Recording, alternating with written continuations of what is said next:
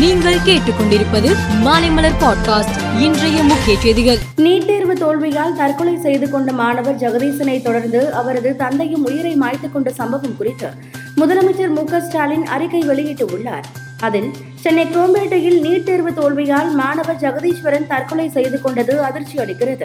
மாணவர் ஜெகதீஸ்வரனின் தந்தையும் மறுநாளே தற்கொலை செய்து கொண்ட நிலையில் குடும்பத்தினருக்கு என்ன ஆறுதல் சொல்வது என்று தெரியவில்லை.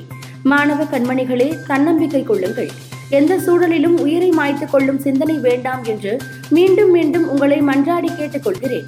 மாணவர்கள் உயர்வுக்கு தடைக்கல்லாக இருக்கும் நீட் தேர்வை நீக்க சட்ட ரீதியான முயற்சியில் தமிழக அரசு தீவிரமாக உள்ளது. நீட் தேர்வால் பணம் படைத்தவர்களுக்கு மருத்துவ கல்வி என்ற நிலையை உருவாக்கிவிட்டார்கள்.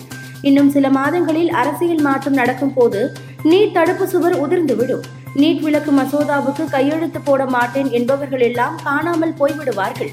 இவ்வாறு அவர் குறிப்பிட்டுள்ளார். சென்னை மற்றும் அதன் சுற்றுவட்டார பகுதிகளில் நேற்றிரவு பத்து மணியில் இருந்து கனமழை பெய்ய ஆரம்பித்தது. நேரம் செல்ல செல்ல பயங்கர இடி மின்னலுடன் கனமழை கொட்டி தீர்த்தது. இதனால் பெரும்பாலான சாலைகளில் மழை வெள்ளம் தேங்கியதால் வாகன ஓட்டிகள் அவதிப்பட்டனர்.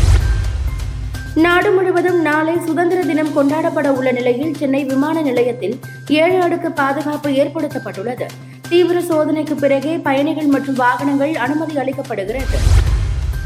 வன்முறை காரணமாக கடந்த இரண்டு வாரங்களாக அரியானா மாநிலம் நூ மாவட்டத்தில் இணைய சேவை முடக்கப்பட்டிருந்தது. தற்போது நிலைமை சரியானதால் இரண்டு வாரங்களுக்கு பிறகு மீண்டும் இணைய சேவை வழங்கப்பட்டுள்ளது. கடந்த வாரம் பள்ளிகள் கல்லூரிகள் திறக்கப்பட்டன. பேருந்துகள் முழு அளவில் இயக்கப்பட்டன.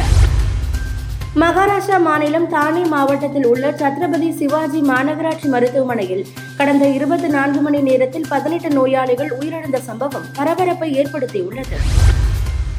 இந்தியாவின் எழுபத்தி ஏழாவது சுதந்திர தின விழா நாளை கொண்டாடப்படுகிறது. டெல்லி செங்கோட்டையில் பிரதமர் மோடி கொடியேற்றி உரையாற்றும் நிலையில் போலீஸ் பாதுகாப்பு பலப்படுத்தப்பட்டுள்ளது. டெல்லி முழுவதும் போலீசார் தீவிர வாகன சோதனையில் ஈடுபட்டு உள்ளனர். தைவான் துணை அதிபர் வில்லியம் லாய் பராகுவே செல்லும் வழியில் அமெரிக்கா சென்றிருந்தார். இதற்கு சீனா தனது கண்டனத்தை தெரிவித்துள்ளது. மேலும் வில்லியம் லாய் ஒரு பிரிவினைவாதி தொடர்ந்து இடையூறு செய்கிறார். நாட்டின் இறையாண்மையை பாதுகாக்க கடும் நடவடிக்கை எடுக்கப்படும் என்றார். உக்ரைன் மீது ரஷ்யா நடத்திய கொத்து குண்டு தாக்குதலில் குழந்தை உட்பட ஏழு பேர் பரிதாபமாக உயிரிழந்தனர். இந்தியா வெஸ்ட் இண்டீஸ் அணிகளுக்கு இடையிலான ஐந்தாவது மற்றும் கடைசி டி டுவெண்டி போட்டி புளோரிடாவில் நேற்று நடைபெற்றது. முதலில் பேட்டிங் செய்த இந்தியா நூற்று அறுபத்து ஐந்து ரன்கள் சேர்த்தது.